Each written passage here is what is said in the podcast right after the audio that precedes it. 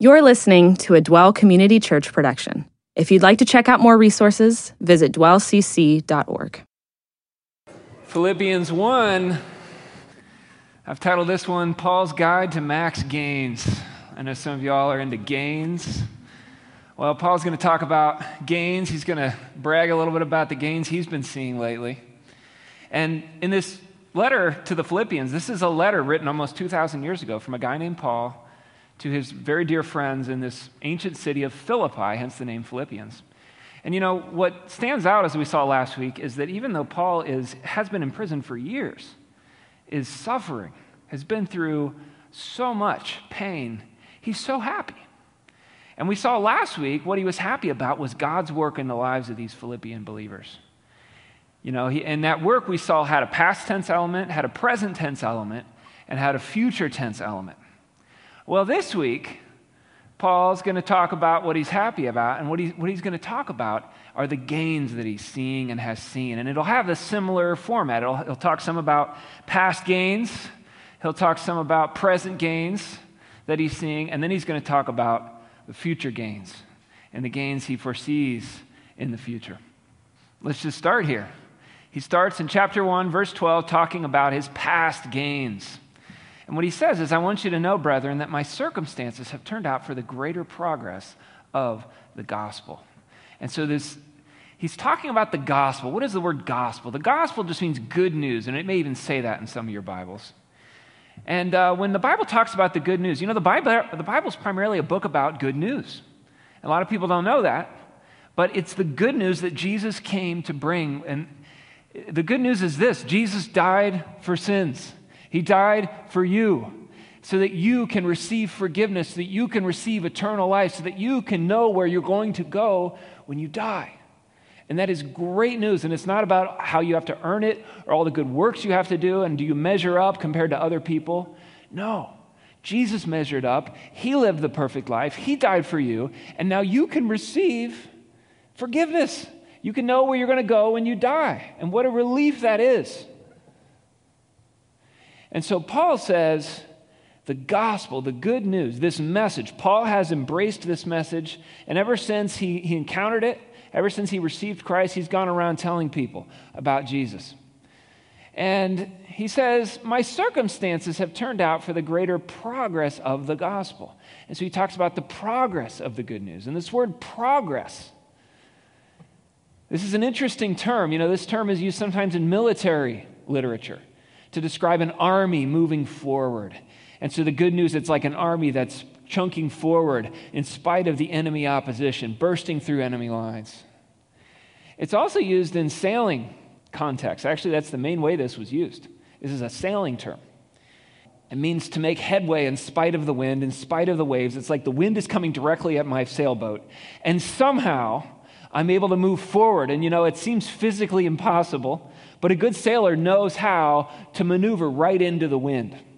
And, you know, Paul, he says, that's kind of what my circumstances have been like. It's like I'm sailing straight into the wind, getting pounded by waves, and yet somehow the gospel, the good news, is making progress. And you know, when he says my circumstances, you know, there's a lot packed into that little two word phrase. You know, if you read the last part of the book of Acts, Conrad went into a little bit of this when he introduced the book for us a couple of weeks ago. But, you know, Paul's circumstances, they've led to progress. And how have they done that? Well, we read in Acts chapter 22, Paul is nearly killed by a mob in the temple court. That sounds pretty bad, right? That sounds like, how can God make anything good of this? And then we see the soldiers quiet the crowd and they say, Why don't you explain yourself? And he gets to tell the whole crowd about Jesus. Didn't see that one coming. Couldn't have arranged for the whole temple court and all the soldiers to just stand there listening with rapt attention to Paul telling them about Jesus and the impact Jesus has had in his life. Then he's thrown in jail for four years. That seems pretty bad. How can any good come of that? Well, he got to preach to kings and rulers. We see one by one the most powerful men and women, the ruling class of that area Felix, Festus, Agrippa, Drusilla, Bernice, all of them, they come to Paul and they say, So, who's this Jesus you're talking about? You know, you could not have arranged to get an audience with these rulers. You would have had to know somebody who knew somebody, and even then, you could not have had their attention. And yet, God used Paul's chains, his prison, to, to give him an audience with the most powerful and to tell them about Jesus. And then he gets loaded onto a prison ship that's nearly lost at sea. That sounds awful. How in the world can that be a progress for the good news? How could God make anything good out of that? Well, what we see is he got to tell the whole ship about Jesus. Because of this storm, because Paul proved to be the only one credible on board, we see by the end of the storm, they're all looking to him. You know, you couldn't have formed a prison Bible study and gotten onto that ship and had 10 people gather to listen to you. But a couple hundred of them stood and listened to Paul tell them about Jesus. And then they're shipwrecked on an island, and he's bit by a snake to boot. You know, that sounds terrible. How can God make anything good out of that? Well, as, as a result, he got to tell the whole island about Jesus. It was being bit by the snake and then not dying that the, the islanders were like, Who is this guy? What do you have to tell us? And so Paul tells them about Christ. Again, you could have raised money and sent a team of missionaries to the island of Malta and maybe eventually gotten someone to listen to you.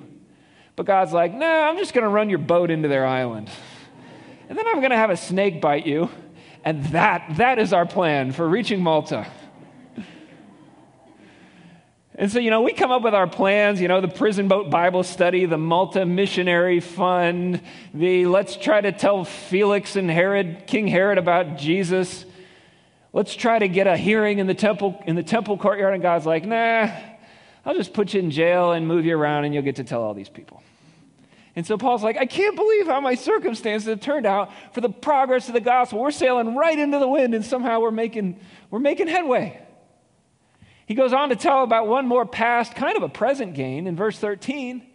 He says, You know what? My chains in the cause of Christ, Christ have become well known throughout the whole Praetorian Guard and to everyone else. Yeah, the Praetorian, this, this super elite segment within the Roman army.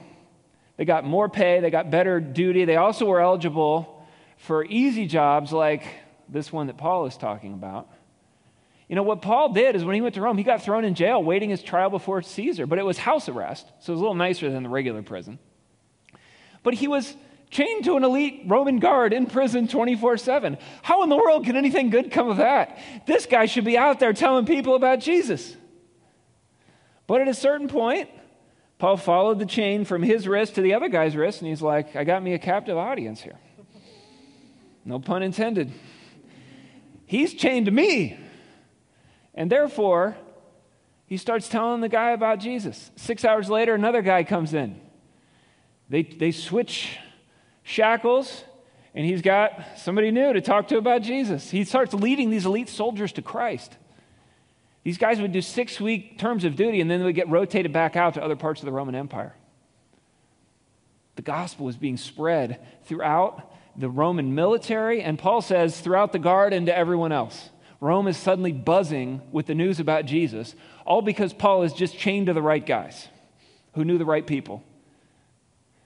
And so Paul can say, I'm seeing some serious gains over here. We are seeing the gospel, the good news, make progress, sailing straight into the wind. And so we see the gospel making progress in spite of obstacles, and we're going to see the gospel make gains in spite of barriers. I've seen this so many times in my lives. I, I, I bet you we could, um, we, could, we could just talk to different people in this room, and you can say how a year ago when COVID shut everything down, how awful that was. And yet, I've seen God move. I've seen God work in ways that He couldn't have if COVID had not happened. I've seen this in my life as well. A number of years ago, there was a guy coming out to our home church. You know, he was kind of in, he was kind of out. You could tell he really wanted to follow God. He had recently become a Christian, had never really walked with God, and he ended up getting his third DUI, which um, is pretty bad. You know, you've, you've got to sit under house arrest for some time, for a period of, I think, 30 days is what he got sentenced. And he was just telling us, man, I, I'd like to keep coming out, but I, I'm under house arrest. And so I'm not going to be able to come out for the next month. And then we started talking, and he was like, although if I lived in the ministry house, then house arrest would be ministry house arrest. and we're like, well, it's worth a shot. So the day before his house arrest started, he moved into the ministry house. and he was just trapped there with walking Christian brothers for the next 30 days. He could only leave to go to work. It ended up being the thing that jump started his spiritual life. And now, many, many years later, he's still following God. He's married to a Christian woman. He's got kids. He's raising his family to follow Christ. You know, a third DUI doesn't sound like a real good circumstance, but God used it. God used it. Or uh, a number of years ago, a bunch of us raised some money to go down and do this missions trip down in Trinidad. We were going to run this camp for kids. We had all these teachings, all these games. We had food ready to feed these kids. We show up the first day, like five kids show up. So we're like moping around. We're like, man, we we came all this way. We did all this prep. This sucks. And then we started thinking, well, maybe we should just go out and see if anybody else wants to come to camp. And so we got some of the camp staff and we just started walking around the area where the camp was, which was a super poor area. We started inviting people to come. As we walked, this, this mob grew around us of children. Next day, instead of five, there were 25 kids at camp. The next day, they went home and told all their friends. 45 kids show up for camp the next day, 60 the next day, 80 the next day. By the end of the week, there's over 100 kids there hearing about the, resurre- the death and resurrection of Jesus. And these kids were so awesome. Many kids met Christ that week and they heard the good news. And out of those 100 kids that were there that last day, 95 of them were not invited before the camp started. But God used that circumstance to reach the people that He wanted to reach. And so we see the gospel, we see the good news. As long as you got the good news, it seems to have a life of its own, overcoming obstacles. And that's what Paul's so excited about here. That's what he's so happy about the progress, the gains for the good news. He goes on to talk about some of the present gains that he's seeing. But not before he talks about his chains. He says, My chains. And you know, um, I thought this was interesting here. He says, My chains in the cause of Christ. And, you know, some of us, we might feel like we're in a place in our life where we've got a chain, we're chained. And um, we feel like there's this circumstance we're trying to get away from, we're trying to get out of. It's harder than we thought it would be. You know, it could be a job that we just can't get out of, we can't get another job. It could be something about our schooling, it could be a relationship could be a living situation, it could be a disability or a sickness or pain of some kind. And we're trying, trying, trying to get away from it, and we're, and we're unhappy, and it's not turning out the way we expected. And I think Paul might have felt like that at times about his chains. But here's the thing sometimes God allows the chains because he wants the gospel to go in a different direction. And is it possible that's why God has allowed these chains into your life? Why you're stuck where you are? And so instead of pulling at those chains and feeling sorry for yourself, why not ask God how you can be faithful to Him right where He has you? Why not learn how to find happiness right there with Him in the midst of those difficult circumstances? Well, Paul's present gains are just as impressive as his past ones. Paul says, You know, here's one thing I'm seeing. Most of the brethren here are trusting in the Lord because of my chains and they have far more courage to speak the word of God without fear. So I'm trapped. I'm limited in who I can talk to. But a lot of the other believers here in Rome, before I got here, they were pretty timid. They were pretty fearful. But now, somehow, my chains are giving them more courage and less fear. Wouldn't you think it would be the opposite? They're like, geez, I was scared before, and then now you, you're chained to a Roman guard for speaking up. I, I do definitely not want to speak up now at this point. But no, something about seeing Paul there in chains was opening their mouths in boldness without fear. What, what would do that? You know, part of it might be they saw the importance of the message. They saw that Paul's like, I don't care if I suffer for this. I've got the cure for death here. I've got the, the secret to happiness, the meaning of life. I can't shut up about that. And they were like, Yeah, good point. And so they began to speak up. It could be they saw the power of the message. You know, imagine sitting there with Paul in his prison cell, watching him talk to this guard, watching this big, tough guard in all of his armor begin to soften. watching him start to ask questions about Jesus and open up about his life, watching him as tears begin to run down his face as he bows his head and prays to receive Christ. You'd be like, whoa, I want to I want to be part of this. I want to get in on that. And so, because the message is so powerful, because it's so important, it just it evokes this response. They see Paul's happy in spite of his chains. They're like, well, even if I suffer for it, we see, I see Paul, he's happy. I can be too. It's okay. It's not going to be the end of the world. It might be the beginning of a new phase of my spiritual growth. And so we see the gospel, we see the good news overcoming bad circumstances, we see it overcoming fearful messengers, and we see it overcoming another obstacle.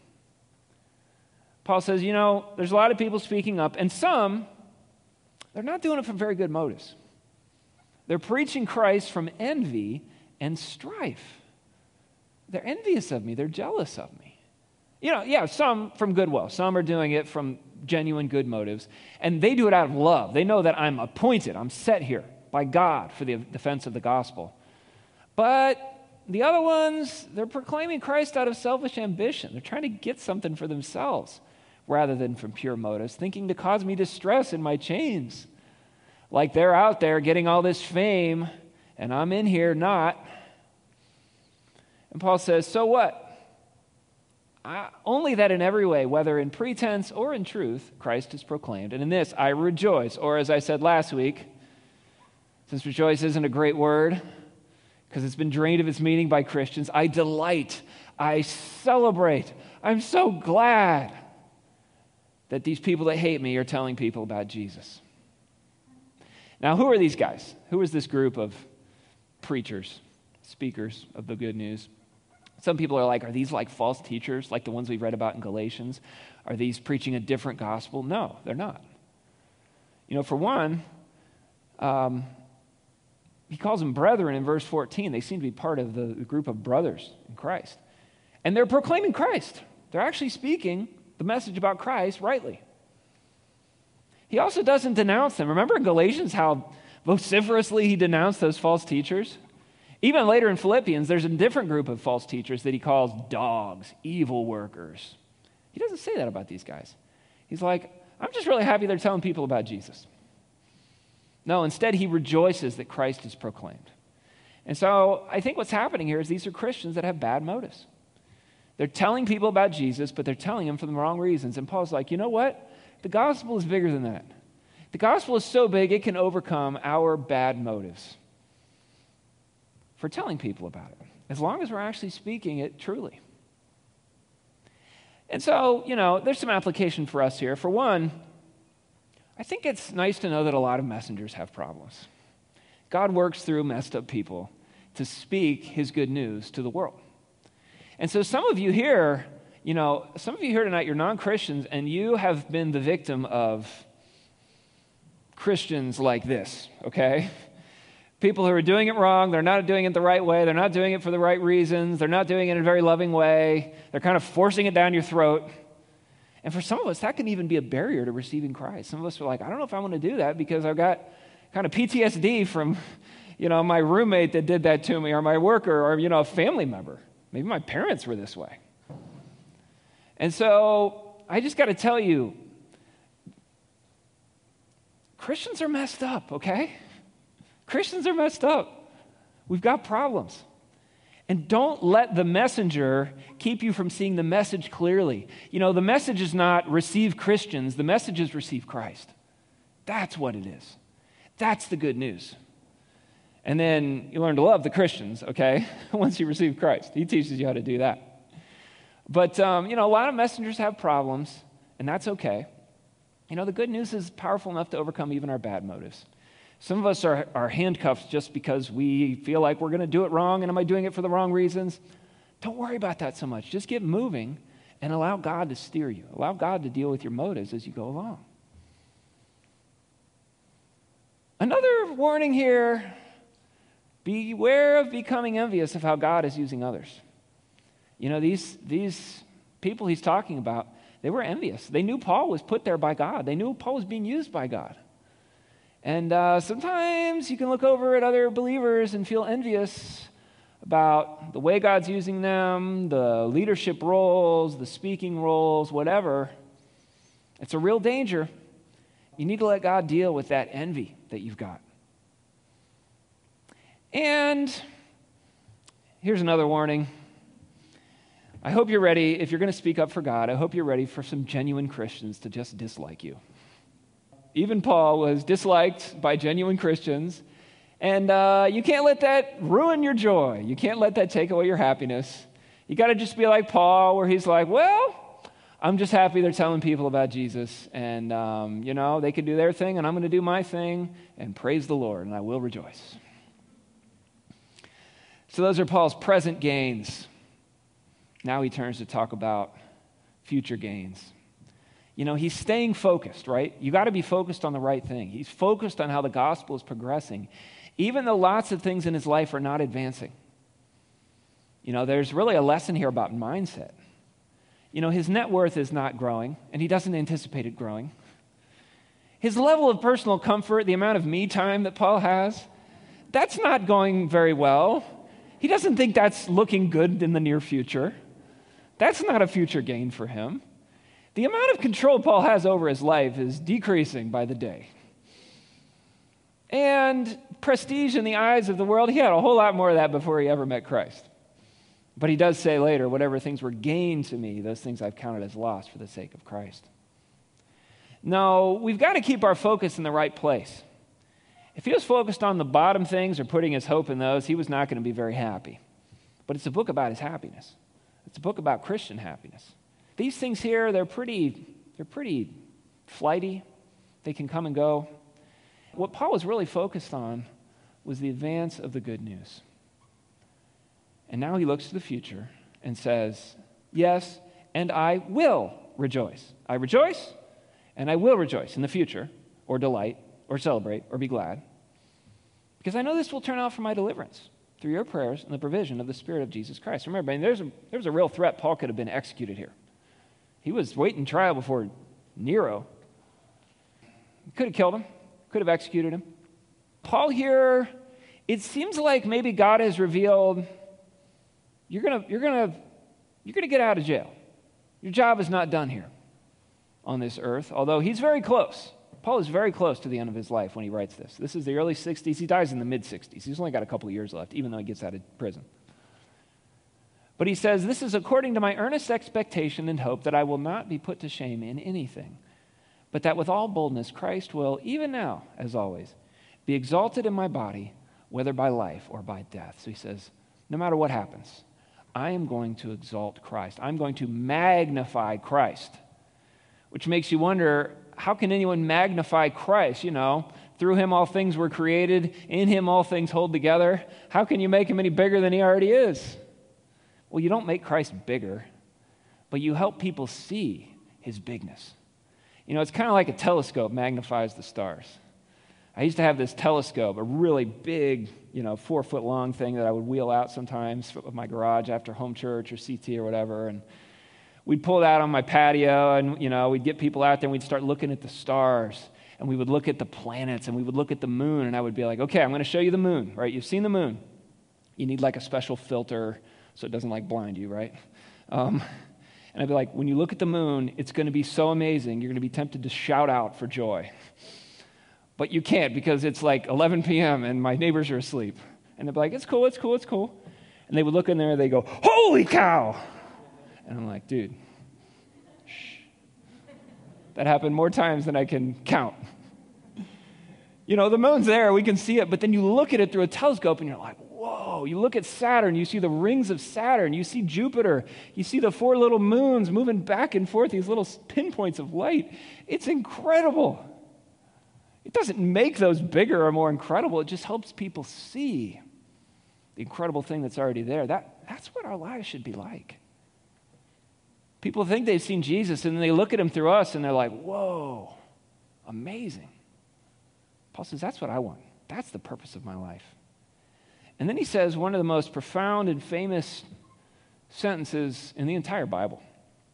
He says, For to me, to live is Christ, and to die is gain.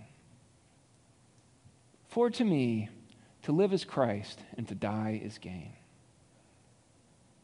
What a simple statement about the meaning of life right there. I mean, what about you? How would you fill in those blanks? Can you fill in those blanks? Think about that. To live is what?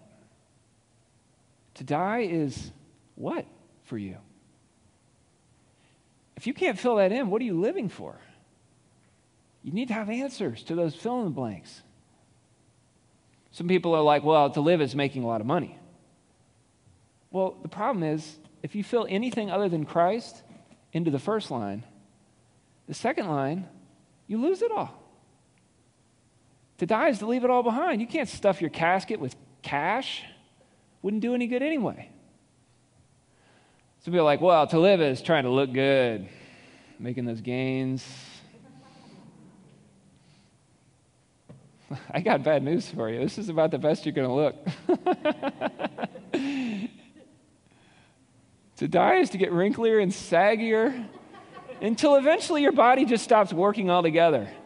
And if you think you look bad before you die, check yourself out about a month after you die.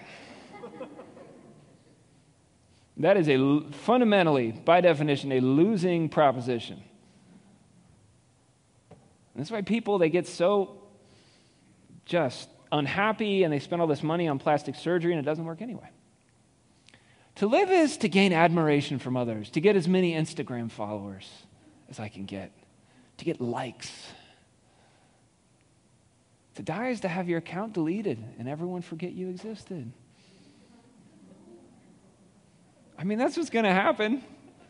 People, you know, name anybody from 100 years ago.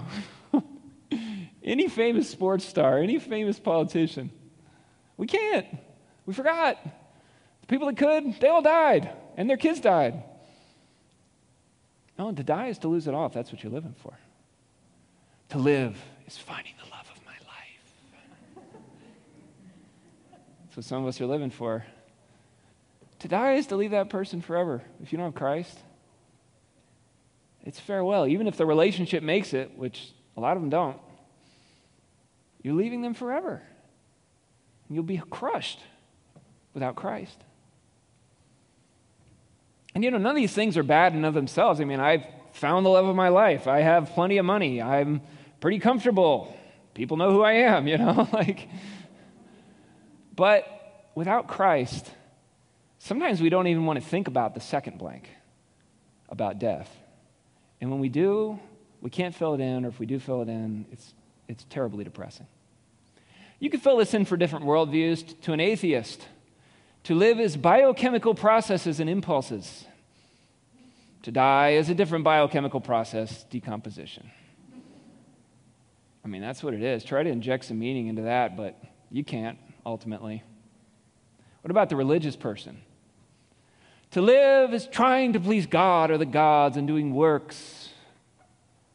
To die is hoping you've done enough to earn a good afterlife but you really can't know. It's a fundamentally insecure position, and it's also false. God has revealed He has a different way. Yeah, to live is Christ and to die is gain. Live as Christ and to die as gain. What does he mean to live as Christ? Well, he goes on in the next verse to explain that one.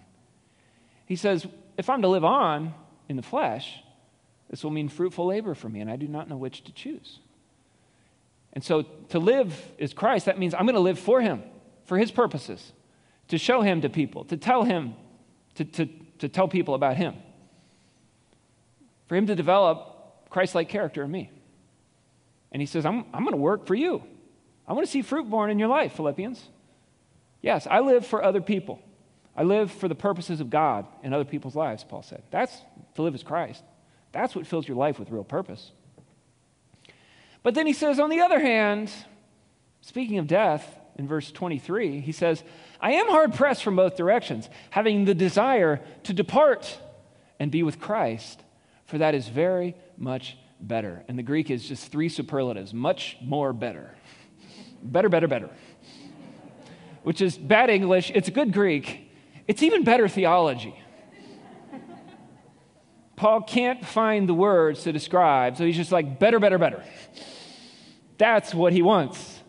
He doesn't want to live on. He wants to depart and be with Christ. He's old. He's in pain. He's seen so many friends die. He wants to go be with the Lord.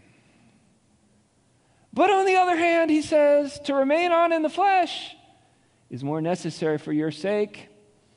So again, if I live on, it's for you, not for me. And convinced of this, he says, I, I know. I, I will remain and continue with you all. Why? For your progress and joy, I mean happiness, in the faith. Yes, remember, he started with the progress of the gospel, he ends with the progress of the Philippians and the good news in their lives. And so, Paul, he seems to know he's going to get out of prison here, but he's really letting them in, in a very personal way, into the longings of his heart and what he really wants. He knows heaven is so soon. And the sooner we can grasp that, the sooner we can live in light of the fact that heaven is so soon, the better off we will be, the happier we will be, and the more our lives will count for something real. What we see here is the Christian afterlife. It's personal and it's guaranteed, and it's totally unique in that sense. We can know because Christ died and rose, we know we, though we die, will rise again. And it's personal. It's not like I just disappear into the all, I become one with the force. No, it's really you. And you know that you will be you after you die. The question is, where will you be you? In heaven, with Christ, or separate from Christ forever? It's personal, it's guaranteed. And so to live, Paul says, that would mean gains for the gospel. And he's all about the gains. We've seen that. But dying, he says, that would be a far better gain for me, and that's what I really want. He'd been there, he had visited, he was caught up into the, into the third heaven, it says in Second Corinthians. He'd seen it. He wants to go back. He longs for heaven. And so that's why he wants to depart and be with Christ. And I love this word depart. This is a word that is rich with meaning. John Stott says, you know, this is used a lot of different ways. One is released from shackles. It's almost like we've been chained our whole lives to this fallen world. And like, you know, the genie at the end of Aladdin, Paul's like, I want, I want my shackles to be released. I want to be set free. I want to go to Jesus and be with him forever. Or uh, taking down a tent. It's also used to mean to take down the tent. And it's funny, you read uh, other places like 2 Corinthians 5, it, it again makes the analogy between dying and taking down the tent. And like we've got this tent, and this is our tent right here, right? We're living in the tent. And I tell you, I love camping, all right? I really do love camping. You know, with camping, there's just exciting adventure. You get to go places. I camp a lot each year, okay? But there comes a, mo- a point in the camping trip where you're like, I'm ready to go home. I've been camping long enough. I want to shower. I want to sleep in my bed. I want to open a fridge and pull out something that's not floating in ice water. oh. And you know, even the tent, it's like, when you get a new tent, it's like, you know, the zippers are zipping real well and the poles are straight and the rain fly is nice and tight and, you know, but after a bunch of camping trips, that tent ain't looking so hot. You know, the zipper don't really zip. The poles are kind of crooked. The rain fly ain't so fly anymore. There's holes in it. You know, I, I try to get camping gear with lifetime warranties for that very reason. But you know, with this tent, there's no there's no like sending it back to the manufacturer for a new one. We will get a new one. We'll get a new body, a resurrection body, when Jesus comes back. But until then, our tents are going to be looking worse and worse. And we're going to be kind of cobbling these things together. There's going to come that moment where God is like, camping trip's over, we're going home and we get to take the tent down and we get to go home. Man, untying a boat from the dock, another sailing term that Paul uses here. You know, it's like the boat is just sitting there in the dock and then it's set free to sail. Paul's like, oh, I've been anchored long enough. I've been tied up long enough. I want to go. I want to sail. I want to sail home. If you guys have read or seen Lord of the Rings, that's how Tolkien depicts it at the end of the third book. You know, Sam goes down to the, the, the harbor, the Grey Havens, the, the harbor, and he's there and he realizes that the people he loves the most, Frodo, Bilbo, Gandalf, a bunch of elves, they're all going to get on this boat and sail off into the afterlife. And the tears just begin streaming down his face, and he's like, I'm going to miss you guys. Can I come too? And they're like, No. You got more you got to do here. You got more. Our time is done. You've got more. I know that some of us, you know, we've been down to that harbor. You know, a lot of us here are pretty young. Haven't seen a lot of death yet. You know, they say that when you're young, you, you talk about what's going to be in heaven. But the older you get, the more you talk about who will be in heaven. And some of us, we've been down to the harbor a time or two, and we've, we've, we've loaded loved ones up on the boat, and we've waved farewell as they've sailed off. But the rest of your life is going to be more and more trips to that harbor, more and more people departing. And if they know Christ, you will see them again. But the more you love people, the more those farewells you'll have, and the sadder they will be. And yet the sadness will be lined with gladness. Because as Paul says, we do not grieve as the rest who have no hope. No, we know that this is not goodbye forever, but this is I'll see you, I'll see you soon. And you can go and you can cry out to God, Why are you doing this, God? And He's, he's probably going to be silent a lot of times, though He will comfort you. But then one day you'll make your trip down there and you'll board the boat and you will depart. Like Paul would do just a few years after he wrote this to depart and be with Christ because he said, That is much more better. That is better, better, better. And that's what he wants to do. You got you got to be able to fill in these blanks. To you, what is life? What is life? You're living for temporary things, things that won't last, things that you'll lose it all when you die. Or do you want to live for something more than that? Christ came that people might have life and have it abundantly. He's offering you life, eternal life. And then he gives you the, uh, the opportunity to live for him under his guidance, becoming like him, telling people about him and his good news. Just as important as the first blank is the second blank. What it, for you, what is death? Will you be separated from everything and everyone you love, or will this be the event that brings you toward where you have saved up your treasure? Toward the people you love who've gone on before you, and to wait for those that you love that will be there soon. That's the message of Philippians 1. We'll cover the next little section here. We'll talk about standing firm together in some difficult times. Oh, Lord, I thank you so much that um, you've rescued us from death. You give us a reason for living, God. You love us.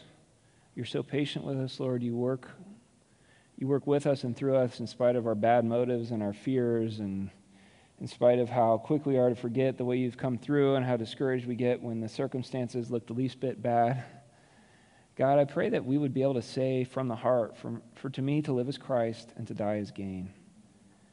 And God, I'm thankful too that when we face down death, we know that if we have you in our hearts, that death is not the end of everything, but it is simply a departure to be with you and is really the beginning of the rest of the story, and that um, you want to rescue our loved ones, Lord. You want to rescue your loved ones, and you want to use us to do it. Amen. Thanks for listening. This has been a Dwell Community Church production.